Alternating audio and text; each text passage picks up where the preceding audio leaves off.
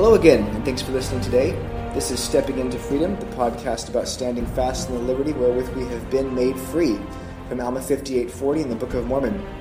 Today is episode 32 with Paul Cardall. Uh, Paul is a gifted pianist and prolific composer. His music uh, covers many different styles, including classical crossover, contemporary Christian, and New Age. Uh, and in so doing, his albums have debuted on eight number one Billboard charts.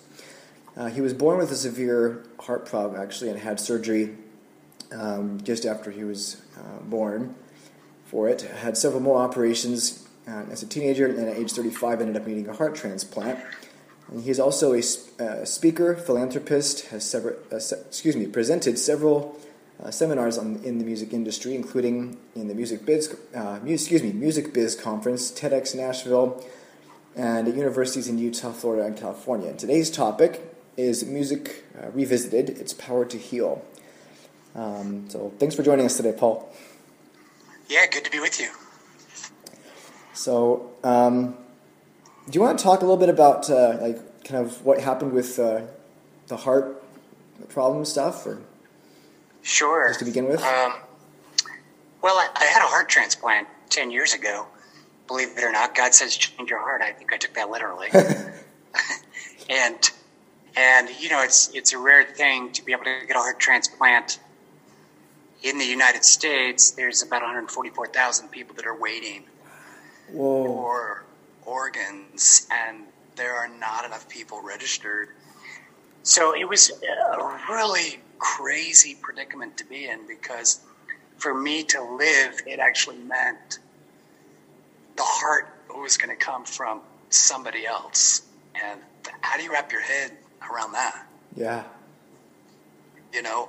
Um, so I was born with half a heart, had surgery less than a day old. Um, I the doctors didn't expect me to survive, but I had a really good surgeon who was a partner of Russell M. Nelson, Oh. um, who some of your audience might know, and uh, his partner Conrad Jensen operated on me as an infant and performed this miraculous surgery. And then I survived. Yeah, but I grew up clearly not sure if I'd live. So you kind of have to get into the mind of a kid born with chronic illness and always hearing doctors say, "Yeah, I don't know how that kid's alive." um, not very encouraging, right? But my parents were very strong believers in the Savior and His ability to prolong our life. But then, obviously, if things got cut short, there was a perspective that there's an afterlife. So I knew whether I was living in this world or being sent over to the next, I wasn't going to like die. I was still going to live. I just would be somewhere else. Yeah. And uh, so that was my childhood. I mean, it was really strange, but that's all I knew. Um, 13, 14 had major open heart surgeries. Again, one of President Nelson's colleagues, uh, Donald Doty, operated on me during those times. And then I went into heart failure in 2006. I was in heart failure for three years. I waited 385 days. Dale Renlund was the transplant cardiologist. Some people, some of your audience might know who Dale Renlund is. Uh, he was the transplant cardiologist that I sat in his office and he said, "Listen, you've only got a year to live, and we got to get you a heart." And I said, "How long is it going to take?" He goes, "Well, you have a very popular blood type. It's like O positive, so it's going to take about a year." And I'm like, "Wait a second! It takes a year to live, and it's like I only have a year. Wait, it takes a year to get a heart, and you're telling me I only have a year to live? I'm like, I don't know about that." he goes, "Don't worry, don't worry. We'll get it all taken care of." Well, then he he had to leave because they called him to be an apostle for the Church of Jesus Christ, uh, and so he was gone, and I had a whole new doctor. And anyways, I waited 385 days and living in a hospital uh, for several months. They came in and told me there was a heart available. So that was kind of the gist of, of my experience with my chronic illness. And it's been 10 years. I've been extremely healthy. I've since then been able to do things I never thought were possible. I, I learned to scuba dive. I'm an advanced scuba diver. Um, I ski now. I hike. I run. Those are things people do their entire lives. But I, I, this was new to me at age 36 when I was first given that opportunity. So it was, you know, it's been a wild ride. Yeah, it sounds like it. Wow. The same way you were talking about doctors saying, "How are you alive?" and you know how many times I've heard doctors say similar things to my wife with all of her health problems, and I'm like, right? Yeah, yep. I mean, there's obviously they give you the worst case scenario because then they look really good when when they save you. Um, but I mean, all of us. I mean, you know, from from being in medical situations with your wife that you know you rely heavily on what the doctor has to say and yet at the same time you got to really be aware of your doctor's talents and don't always just settle for what one doctor says. Make sure you're getting the best care and yeah. you know if you're gonna if you're gonna go shop for a car you don't just go to one dealer and say okay where's my car? Yeah you know, if when it comes to your health, you should really study it out and then take it to the Lord of where am I supposed to go and who am I supposed to see after you've really studied it out. Yeah. Don't just say, lead me. study it out. Yeah, exactly. Well, that's kind of a cool background there. Um, so the first question I actually wanted to ask you today was um, kind of with uh, that role with your health problems, um, with your heart. Um, could you talk a bit about your experience with like the role music has played personally for you in that healing process. You know what's crazy with music? I'm learning this in the last couple of years is that um, in hospitals, you hear those, you know, when you've got the heart monitor hooked up to you and the stat machines and the computers. Do you realize that the notes that are being played are the tritones? When you hear that hard beep, beep, beep, beep, beep, beep those are tritones. Tritones, for your for those who are listening that don't know what tritones are, tritone is the is the music that the classical composers used to invoke darkness and um, things that were almost satanic. And so from day one, I'm hearing tritones as an infant, and I'm hearing this strange sense of like exorcist noises. Um, and I'm being extreme, but and a little sarcastic, but that's what I heard from day one. And so, yes, that's something else for for our listeners as well. Um, if you're kind of the person who's very like semantics oriented, um, if you take a just play an augmented fourth on the piano, and that's what Paul's talking about. It's not very pleasant to the ear. So. No, but for whatever reason, those are our computer noises those are the, the computer noises. And so there's actually this movement right now of trying to change what you hear. Because for me personally, I think that's part of the reason why I went and found the piano to be kind of a tool. Uh, it's a tool for goodness and a, a weapon against darkness for me because as I play certain notes, it, it, just is very calming to me. Everyone has their own, you know, you're going to have your own unique experience with a piece of music. You may like a song I don't know or appreciate, and then we're all different. And so, and so the thing with music is there's so much variety out there that there's going to be music that helps us uh, individually. And so it's hard for us to say, okay, well, that song, I don't know that you should listen to that song uh, but if it's helping somebody, it's really none of our business to say, well, you should listen to that song. Um, but but I where I really gravitated to music was right after a friend of mine passed away who was perfectly healthy. I just could not believe this like perfectly healthy person who gets in this car accident, passes away, and here I am fighting for my life. So I went to the piano because he used to play the piano, and I sat there and I tried to figure it out, like I was trying to figure out life. And each note on the piano was like a puzzle piece. And I tried to put all the pieces together. I noticed there were patterns. And then, you know, I was doing this, and there was a study by McGill University that basically says that if you play an instrument or you listen to certain types of music, your your brain is going to work better. You're going to be smarter. You're less likely to get dementia. It's going to boost the immune system. Well, that makes total sense. Yeah, I've, I've seen studies similar to that before too. Yeah. Yeah. So I mean, I mean, how about you? I mean, in your situation right now, and you're caring for your wife, how is music helping you guys? Um, well, it's funny that you actually mentioned that because, um, uh, right at, at, the moment, um, like Lorraine's been kind of going in and out of level of consciousness issues and things like that. With I don't know if you know much about CO2 levels and blood pH and stuff like that, but um, she's been having going in and out of that several times, and she's been here in the hospital since uh, May. Yeah, since the middle of May now, and uh, um, just yesterday, I was like, I actually have a uh, part of this. Uh, uh, the future question I have for you here in this uh, in our meeting here, but um, there's one, actually one of your songs that I found. Oh, what was it? I think it, it was uh, Redeemer. It was the one you did with uh, Steven Sharp Nelson. Yeah, I used to hire. And yeah, I found that on Spotify one day, and I was like, "This is like, this is paints some really like happy, calming pictures in my head." You know, so I'm like, "Okay, this is this is a keeper. This is on my you know top of my list." And, oh, that's beautiful. Thanks. So Thank I just yeah, it's it, no, to me it's like when I write music, I'm just thinking, you know, what notes can I use and what words can I use to make sure I'm really expressing what I feel and the kind of just the way I see it in my head, you know, the way it feels, and and you know something about the way you guys arranged, you know, the the balance between the piano and the uh, um, the cello there was just I'm like that. That just paints a really cool picture. It's like how can you possibly be depressed when listening to this? right.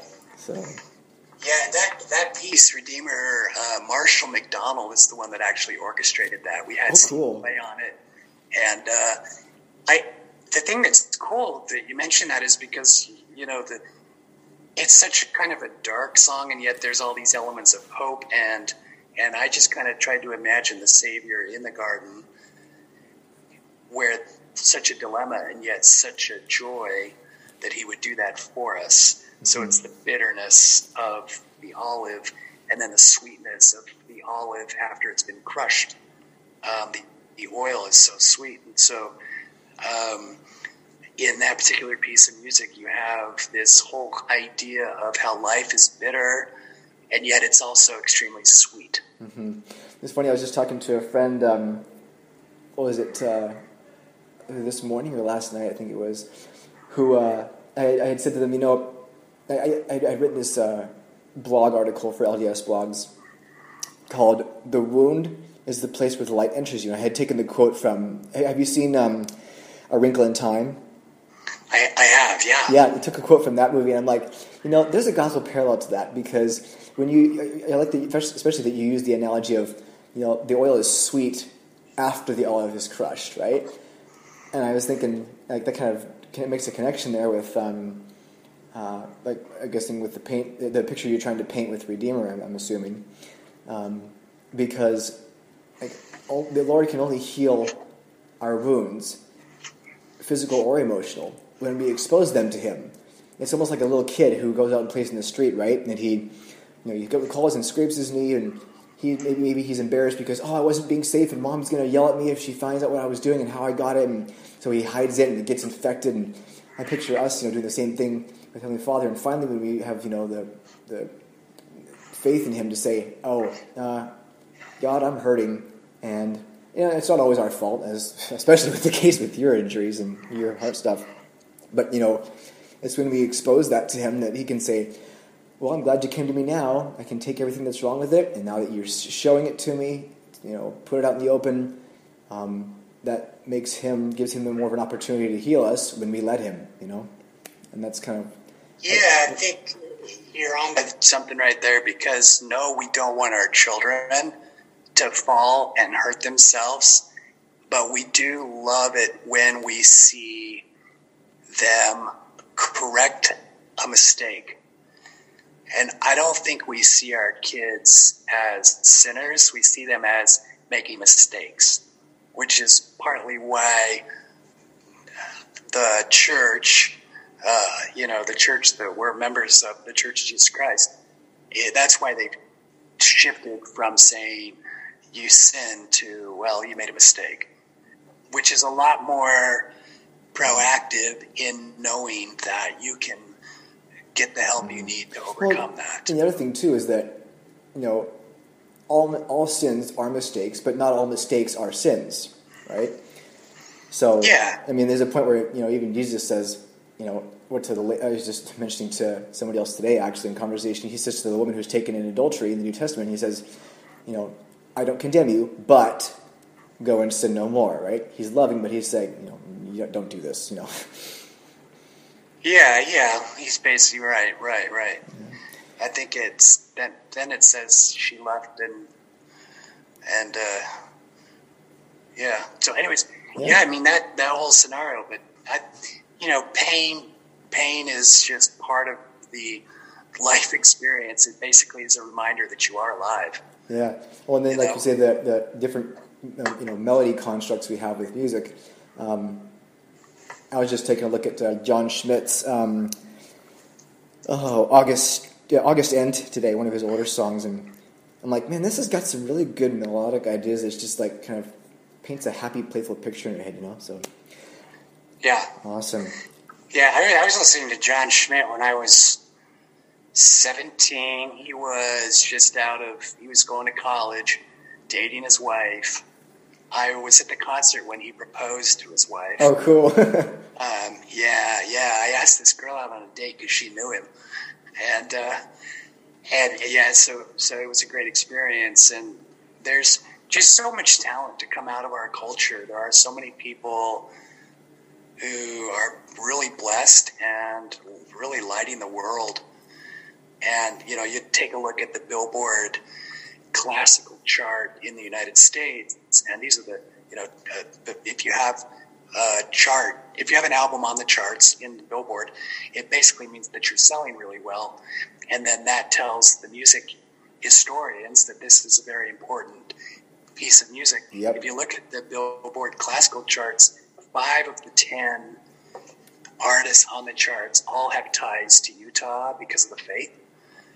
Um, you know, Lindsey Stirling, piano guys, um, Tabernacle Choir. Yeah. Uh, Speaking, me, speaking of um, Lindsey Stirling, Yeah. Lindsay, if you're listening to this, I need you on this podcast as well because you do a lot of good for people. So, For all we know, she's prepping for the next video. yeah, probably. Yeah, I know they're all busy. So, billions, the YouTube billions, yeah, you know. And now she's created her own comic book. Like I didn't know that. Wow. Yeah, she's got her own little comic book character, so it's uh, Well, with all the people who have like Lindsey Stirling art out there, it doesn't surprise me. I guess. she's a smart cookie on her own. Yeah, I believe it. Yeah, she's really good. Cool. So, um, next question, I guess, for you. Um, what um, what freeing effects have you seen? You know, talking about you know freedom through musical healing. I guess. I mean, what what freeing effects have you seen or felt um, as a result of divine intervention uh, during the composition recording process? Well, for me, for me, like with my music, creating my music, um, it's it's it's part of what I do. It's kind of like riding a bicycle. It's just something I do. And like this new album that I've got called Peaceful Piano, I wanted to take listeners back to the heart of when I started because I started by playing in the lobby of the Joseph Smith Building, just the piano.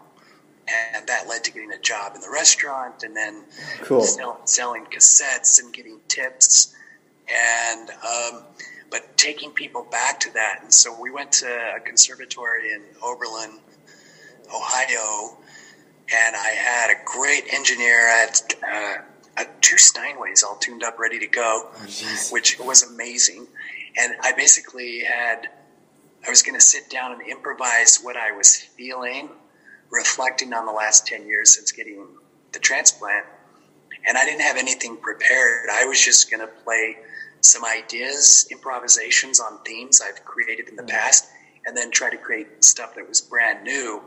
I, I don't know what it was, man, but I would just take a breath and I would think about, you know, being in the hospital, all the people that were so good to us, people that would come and visit us, meeting other kids and parents. And I just started to play.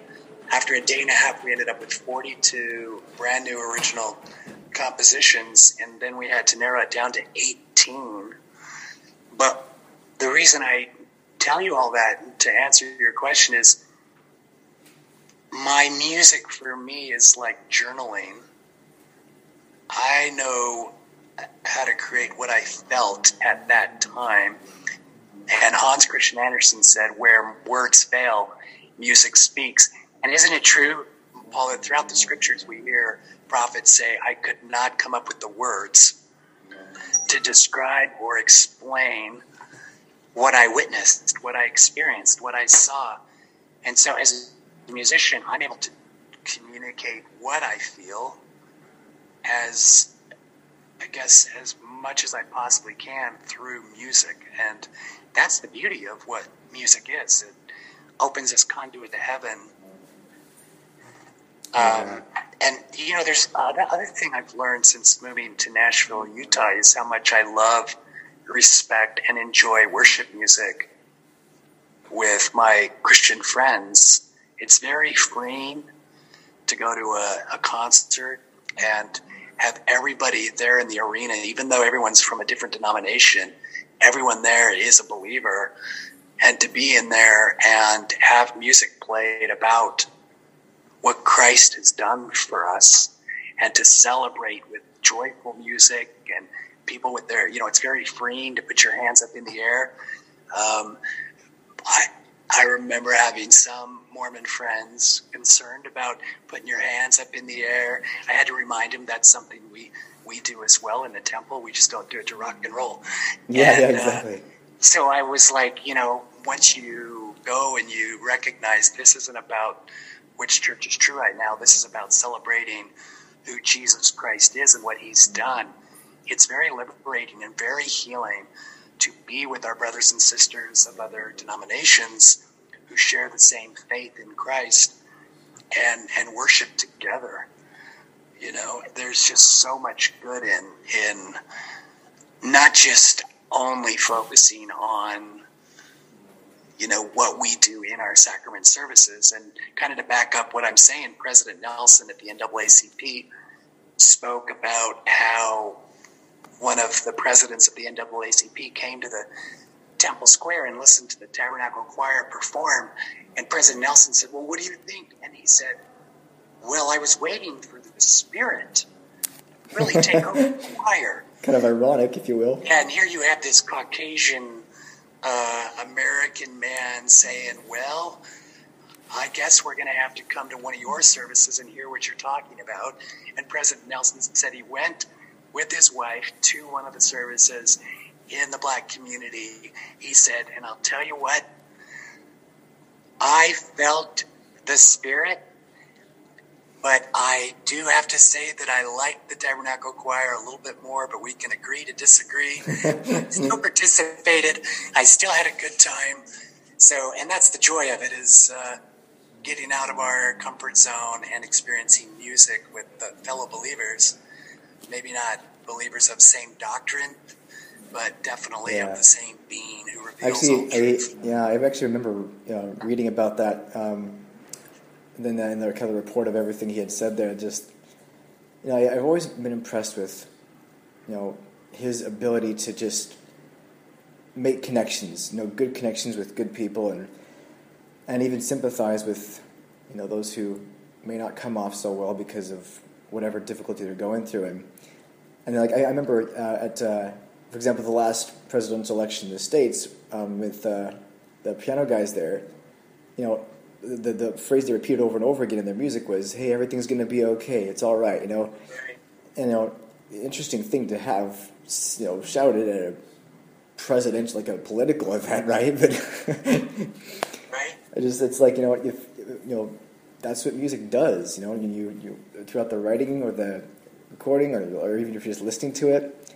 it has that effect on people. I mean, like for me, I was just going to mention this too, kind of going to go along with the question itself. Um, like the finger effects for me have kind of been like whenever I'm trying to write something, it's it's the idea always comes like it sounds like it's similar for you. It just comes straight from the heart. Like, what do I want to express? How do I feel about X Y Z subject matter, right? And it, it's like that's what I want to do with the music. And so, like you know, you're trying to express my deepest emotions to what I write. and then the Lord, sometimes like I'm praying for help and guidance. Okay, how do I express this the right way so that it's accurate and it helps other people and not just me? Because you know this is reflects what I'm going through. Um, Right. Asking for the words to you know how do I express this better than I could on my own? And then when that comes, when that guidance comes and the, the revelation comes, you know, from Heavenly Father, this is what you should say. This word fits here, or this melody or whatever, right? And then I realize at that point, oh wait a minute, it's kind of almost revealing to myself. It kind of tells me this is where my heart really is. This is what direction I need to go, and it's kind of like an, almost an, a self introspection thing, almost as, as I'm writing sometimes, you know. Right. so Well, and all that introspection is pretty much just opening the heavens to get whatever we need uh, to know where we need to go. Um, but yeah, I mean, I think we all have these unique experiences. It'll be interesting to see what the church does about the new hymn book to accommodate all the different cultures because right now it's very 19th century white. Uh, and and that's only because if you put like if this was if you're Emma Smith and you're going to put yeah, you know a hymn book together to try to help people yeah, love the Lord, she selected the hits of the day. So Basically, those yeah. were the hits. These were the songs being sung in the pubs, and then they'd add new lyrics that had to do with the Savior. So a lot of them were beer songs uh, from the pubs. And like "Come Come Ye Saints" was an Irish uh, pub song, but they changed it from being about the liquor to bringing about "Let's all supper together and go to Zion." so, so you know that's the that's the irony in it all. So it'll be interesting to see how they're able to accommodate a global church where everybody has different uh, tastes because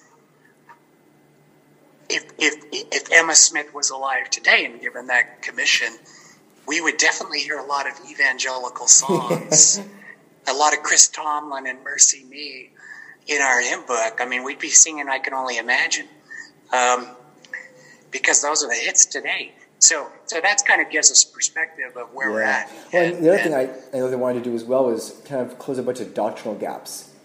Because there's a lot of topics that, like you said, because it was 19th century content for a lot of it, um, there's a, a lot has been revealed since then in our church. A lot of changes have happened. And so when I heard about that news at first, I'm like, oh, this is going to be so wonderful. And I hear some people saying, we can finally get rid of that one hymn I don't like anymore. or add this one we should have, or whatever, right? Right. So- Well, I think probably what's going to happen, and I'm, I'm just speculating, so don't quote me. Um, but I think what's going to happen is there's going to be a lot more hymns that are focused on the Savior because the Yeah. church has become more focused on the Savior. In the beginning of the church, it was more about Heavenly Father and just the laying the found the basic foundation. But it's become more evident that everything needs to be about Christ because that is the ultimate reason why people join a church is to make a commitment to Yeah. Him, to follow Him. And so music plays such a central role. I mean, it was music that, that he asked everybody to sing a hymn. They were singing hymns at that Last Supper. yeah. You know, I don't Well, know what I- the pop, popular song of the day was, but why is that not in our hymn book? Yeah, well, honestly, like, when you mentioned like, everything being so Christ centered, I, I almost hope they take some, you know, something from the message of uh, that that talk President Nelson gave, um, kind of talking about how, you know, there is no amorphous entity called the atonement that heals us. I mean, it's through it, yes, but it's Christ is the healer. He is the focus, and like President Nelson has just been so adamant about focus on the person. You know, everything that flows good is from him. And so I almost Yeah. think they have some kind of song in there that that teaches that core principle that he said. You know, I, I, in some of my blogs, I've you know actually changed some of my old writings to, you know, wait, wait, wait. The atonement doesn't heal us. We get healing through it, but it's His that we get healing through Christ because because He performed it. And like kind of shifting the, the mentality, right? So I'm like, I hope they have a hymn with some message like that in there, just to kind of you know kick it up a notch. Yeah, well, literally pick it up a notch because it's crazy because we go to conference and that organ is loud and powerful Yes. and, and majestic, and yet for some reason we're afraid to play the correct tempo in church. And I don't know if it's because we're really tired or really old or what, but but but it's okay to really make that organ explode. We need that. We need that organ to sound like a subwoofer. You know, we need to wake everybody up and let's let's play the greatest hits at church, so we're not bored out of our minds. Let's let's. There is sunshine in my shoulder today. Yeah. You know, put your shoulder to the wheel. Now let let's get these epic, energetic songs to wake everyone up to celebrate and worship the fact that you are created in His image, that you're amazing, and that He loves us instead of making everything sound like another funeral. And I'm guilty of that. My music is very melancholy, very, and and I tell people if I don't. If you don't fall asleep by the fifth song on my album, I failed. My job is to help you unwind and, and rest. So if you do that, good. Yeah. I, I succeeded. Now, when you say that too, about the whole you know rejoicing thing, the first thing that pops in my head with you when you talk about tempo. Now let us rejoice in the day of salvation. right? Yeah, yeah. He is risen. Come on, bang the drum. he did it. He pulled it off. Yeah, he yeah. conquered the grave. Yeah. Uh, Have you heard that? Oh, what's that? There's that song. Um, oh, I was showing it to the elders in a car ride we were on to teach an investigator recently. It was um. Oh, it's from a. I don't know if it's from a play or something. It's like, it's called Alive. Parentheses Mary Magdalene. I forget who it's by. Um. Kind of like halfway through the song, it starts to sound a little bit Pentecostal rock songish, but man, it's that that it's that mode. It's like he's alive. Let's shout for joy, you know. And so Well, it's like the song, We'll Sing All Hail to Jesus' Name. When a non member of Mormonism uh, attends a Mormon uh, meeting and we're singing, We'll Sing All Hail to Jesus' Name, some people might think we're singing All Hail to Jesus. you know? Wow. Or like, like, like, come, come, ye saints, no toilet paper here. There's like you hear lyrics and it sounds like something completely different. You know, like uh, put your shoulder to the wheel, push along, do your duty with a heart full of song. We all have work, let no one shirk. Put your shoulder to the wheel. You know, whereas somebody says we all have work, so don't be a jerk. Put your shoulder to the wheel. Or put your shoulder to the wheel, push along. If the wheel goes in reverse, you won't live long. we all have shirts, Wow. but no one works. Put your shoulder to the wheel. So, you know, it's like when you're a kid and you're singing Follow the Prophet, and Yeah, some yeah, kid yeah, stands up and goes, Swallow the chocolate, swallow the chocolate. You know? So, we just, we're going to clear that all up. Yeah, yeah. What was that? Uh, I, heard some. Oh no, I was this uh, that meme on Facebook with the kid running away from the dinosaur and. Like the Elder Holland says, this is what sometimes we think of life as running away from a dinosaur. Like, oh, we're scared of everything, and, and it makes me think of that thing where the, the mistaken lyrics to the Thirteenth Article of Faith, um, which, by the way, for our listeners, go listen to the episode with uh, Julie Lee to learn about that one. Yeah. So it's funny at the end of that one, the, oh, sorry, the beginning of it, excuse me, where it, the, the joke is sometimes instead of we believe in being honest, true, chaste, benevolent, virtuous, it's the kids we believe in being honest, true, chased by an elephant. That's like that's like the primary kid that said, "Hey, I want to hear the zombie song." What's the zombie song? Can you play a zombie song? You mean G- what's how does it go? Jesus wants me for a zombie. Like Wow. no, and now and now your audience knows why I don't sing. Why I just play piano.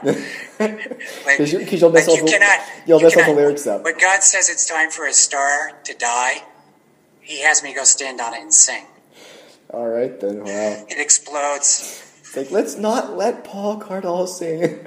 Yeah, I take that back. When I when I when Elder Bednar asked me to write one by one with him, he goes, "Now listen, I'm not a songwriter, and if God had me stand in line according to talent, I'd be at the very back of the line, uh, trying to sing and write music." yeah. I said, "Well, what what about Devil?" what about the devil? He goes, oh, he's not invited. So it was yeah, funny. Yeah. Cool. Awesome. Well, um, I mean, the funny thing is, you're kind of getting on this comic thing too. I mean, there's a lot of good um, music out there too that can be used that maybe not be religious at all. That uh, can be used as a, a, funny thing. Like, have you ever heard? Um, there's that YouTube video with the momtham instead of the anthem. It's the momtham. The montham. No, like and like M O M, like like mothers. You know, the momtham. Oh yeah, yeah that lady she just goes off and everything a mother would say in 24 hours it's comedic value but it lightens the heart and it, it you know it's it's funny and the music can be used for that too right so any any anything should be funny to us when we're writing songs about little purple pansies oh did you are you are you, are you referring to that John Bytheway joke oh i haven't heard John Bytheway in years he he, he, he was, was an efy guy when i was a counselor 20 years ago. Yeah. He made this uh, joke about, uh, he's like, for years, you know, the, the, the song, um, in a little garden, the flowers are nodding, right? He says, for years, he's like, for years, I thought they were saying, in the little garden, the flowers are naughty. He's like, right? Naughty? What? Flowers aren't naughty. Flowers are our friends. He goes, maybe there's a main streak in those little purple pansies. right. Well, that's the thing is with lyrics, um, you want things to roll off the tip of your tongues when you're writing a catchy song. But if it doesn't sound, if it's not clear enough, then you have to be careful because, especially like, you know, we take ourselves very serious in church. Everything has to be very reverent. Um, and so when you have a song and the kids have that temptation to say, instead of follow the prophet, swallow the chocolate, you know, it's, or, or like when we're kids and it's, um, you know, we have all these songs to get our wiggles out. Yeah, yeah. Um, so, but then at the same time, you got these extraordinary, absolutely gorgeous pieces of music. And I remember a long time ago when I decided to do the very first hymns, volume one, I thought for members that are familiar with these songs, for people that are familiar with these songs, what melody can I play that's going to strike the most emotion? Yeah in relation to church, and I thought the songs that deal with the communion, with the sacrament, because yeah. that, that's where people are really paying attention. So that's why those melodies on that first hymns volume strike. You know, the minute you hear the melody to "Oh God, the Eternal Father," I start folding my arms, anyways. Mm-hmm. Yeah. but even while I play, I'm like, "Oh wait, I got to play," but I'm folding my arms to be reverent. Yeah. One, so, sorry, one second. Okay, awesome. Yeah, there's so much good that music can do for us. So the, the last question I actually wanted to ask you for today: um, What emotional wounds? I mean, could you come up with any specific examples of what emotional wounds you have seen bound up and healed as a result of music, yours or, or anyone else's? Um, what wounds have been bound up because of music? Yeah, emotional wounds, you know, because I mean, we talk about you know your, the physical process of you know your heart problems, and I mean, I'm pretty sure some of my listeners have, are sick of me mentioning my wife's health problems. So you know, physical stuff. I'm thinking, you know, let's let's go emotional. Like, what wounds have you seen bound up socially, emotionally, as a result of music, yours or anyone else's? Well, I think part of what I was saying earlier about when we come to a point as believers to know we have the freedom to worship the Lord not just in our meeting houses, but with other people that are not necessarily the same believers in the same doctrine, but the same believers in Christ. And what was very liberating and freeing for me and very healing for me. I mean, I will cry at these worship concerts um, for some of these artists that, that, you know, that I'm familiar with, like Chris Tomlin, or, you know, um, there's a rapper, Lecrae, who deeply affects me. And, you know, people go, oh, there's a rapper that affects a piano player that's doing all this LDS stuff. Yeah, I mean, Lecrae used to be um, in a in a gang in Atlanta, and he went was invited to a church camp, and at the church camp, he discovered that the best sponsor for his addictions is Jesus Christ, and by being sponsored by him, he knew that he could get clean and make his life good. And he started rapping about it. So he takes you on this journey at his show. And I'm like, this is so nice and liberating to hear somebody talk about the Lord in a very similar way to things I believe. And though this is not in the traditional setting of what I grew up in, it's not. And so it expanded me as a believer to be with my brothers and sisters and see them as fellow believers. And in a way, I want to be like them. I have the holy envy for what, what they do.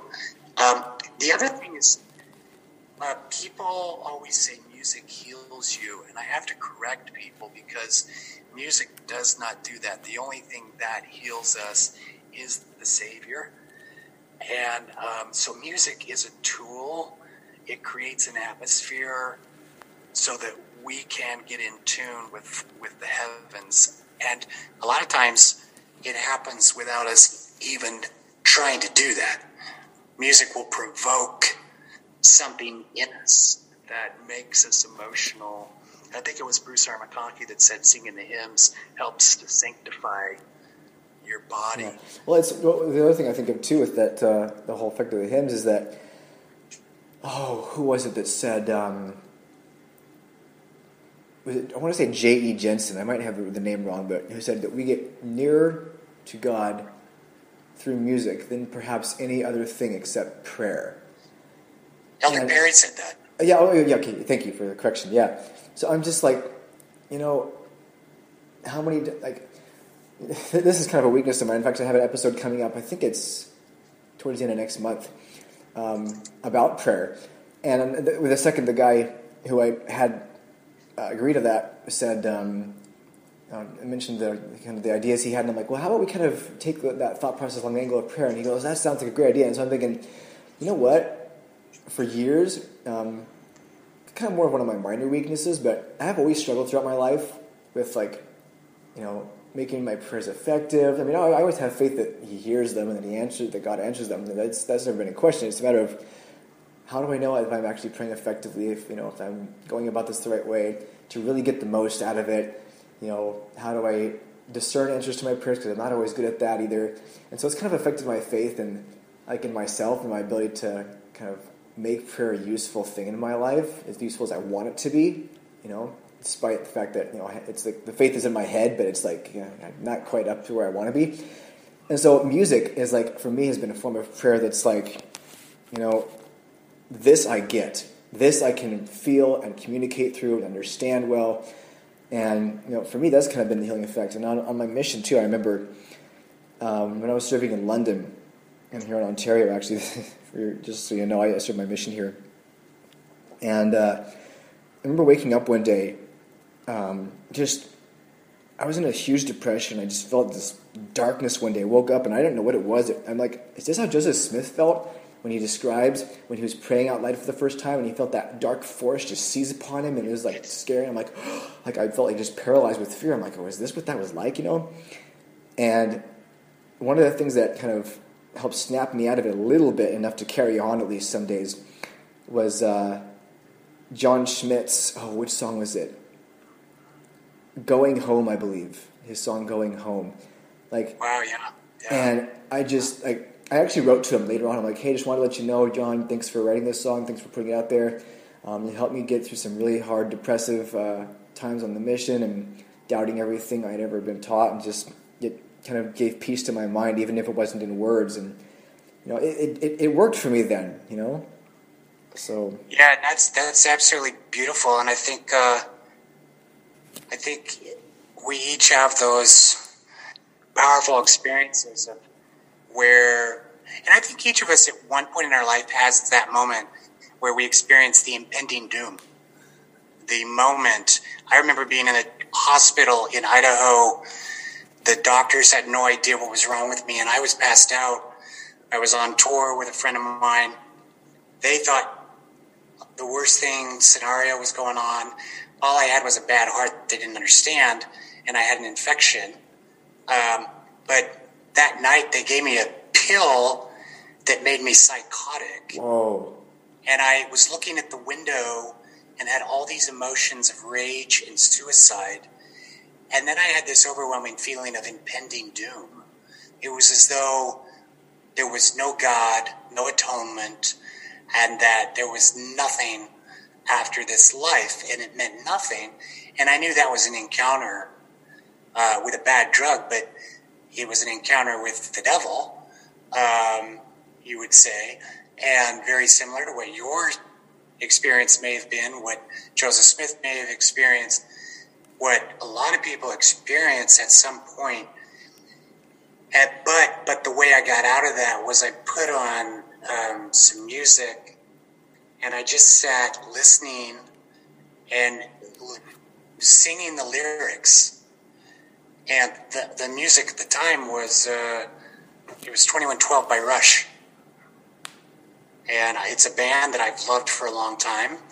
Um, cool. They are a, a, great Canadian trio, and as I would listen to the music, all those other emotions went away. The drug wore off, and I had returned back to a moment of peace. Um, and I was able to get out of that hospital and down to Salt Lake into the hospital where the doctors knew me and my situation. Wow. That is, yeah. It's just, you know, it's. I'm thinking the word limitless and the music's. And it was, I to say Christ's ability to help us through through other people's music, and as you, you were talking about there, and uh, I'm reminded of. Um, I didn't even just just popped into my head just now. I don't remember where I read this either. Some kind of obscure page where some kind of science nerd tried to do the math behind this, and the, the question they had asked about music was how many possible melodies are there? Like, I mean, what kind of, yeah, exactly, right? It's endless. It's endless. Yeah. So the funny thing, he actually did the math from a technical perspective. You know, twelve notes. Yeah. All the different note durations, different combinations, permutations of that, right? Kind of from a, a algebraic yeah. formula almost. Yeah. And I don't remember all the, the specifics behind it, but I remember the end number, um, whatever it was, was uh, he's like, now, do you know how big that number is? It was like massive, like the different amount. Like he, he kind of went through, you know, this is if you use just quarter notes. This is if you use just eighth notes, and this is if you use, like, you know, if you use this many quarters and then this many eighth notes, and then you change the uh, like the chord, or, or, just all these different variations he comes up with, right? In the very end, he says the number, you know, if you calculate it out technically, um, that number of different possible melodies of different lengths, different times, different dynamics is more than the number of atoms in the known universe. More, at, more, more than the number of atoms in the known universe. And I'm like, well, that actually makes a lot of sense. I'm, I'm amazed at how much time he has to figure that out. you know? Yeah. Well, I mean, he must be sitting somewhere at his office telling his boss, you know what? I'll show him. I'm going to figure out how many songs you can make out of 13 notes. So uh, it, I, I, thought of that, and I'm thinking, you know, it, it, if you think about it, it kind of reflects God's ability to use music. There, there are literally limitless ways. I mean, that the number of atoms in the known universe probably feels limitless to us if you, if you were to try and comprehend that. Right. And so, right. to me, it's the kind of parallel there is there really are no, no end of ways that music can free people through its healing effects. And to kind of kind of dovetail off that into the, the whole point of the, the, the episode today is I'm thinking, you know, there's so much suffering and, heal, and, and, and, sickness and need for healing today. People want to be free from their trials and free from their pains. And while maybe God doesn't say to everybody, oh, here you go, right away, or even sometimes, even in this life at all, right. Um, there is a point where He can say, I can provide enough healing to free you from the effects of this difficulty, you know? Almost like in the Book of Mormon, where um, the people of Alma are praying to be released from bondage, and the Lord doesn't deliver them. But He does say, I will make these burdens light upon your backs. And the freeing effect, effect on them was whatever He did to empower them, they were then able to bear their burdens cheerfully. And it wasn't considered a hard thing anymore. It was the same thing, but they were able to do it better.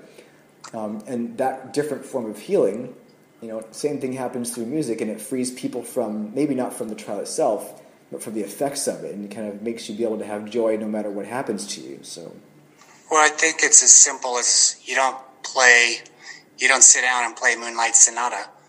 You have to practice Yeah. and figure it out. So you're not going to be free from your addictions. Uh, you know, once those addictions are a huge part of your life, it's going to take an effort and time. Um, you don't, God just doesn't give you the ability to play a song. Yeah, you have yeah. to work at it Yep. that's that's the principle for everything in this life is if you want something um, he's empowered you because you are his child to do something Yeah. um, i can't jump off the diving board for my daughter. She has to learn to do that the very first time. She's Yeah. got to ride the bike. Yeah. i can tell her how. I can show her but like anybody that's got addiction or you know the one sin that is bothering them the most um, there is a way out of that but it takes some work. It's like changing your diet. It's like going to the gym. You have to get into a habit of not doing a habit Yeah, yeah. It's like, well, the, the, the, I was telling a friend of mine uh, um, just recently that, uh, you know, uh, what's that? There was a quote I was trying to remember from, oh, one of those names with first, the first, middle, and last initial are W. Huh. I don't remember. It's one of the. the william, william w phelps no, no, no. It was one of the '70s today in our in our in our church. I, I want to say Willard like Woodson or something. That, that's probably way off. Um, maybe I'll. we'll just say that the, the third quorum to the fifth century i don't know one of the quorums Anyways, sorry, I'm just kind of I, I digress here. But anyways, the quote I used from this uh, 70 was he said something like, "You don't drive out darkness by scolding it.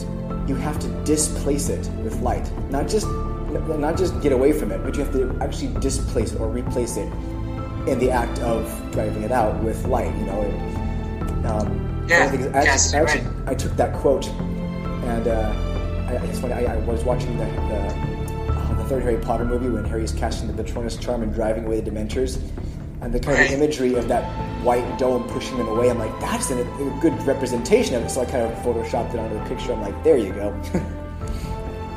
that's amazing So- yeah, i like that a lot anyways, I gotta wrap. I think we better wrap up here. But man, it's been a pleasure to have you on today. Thank you so much.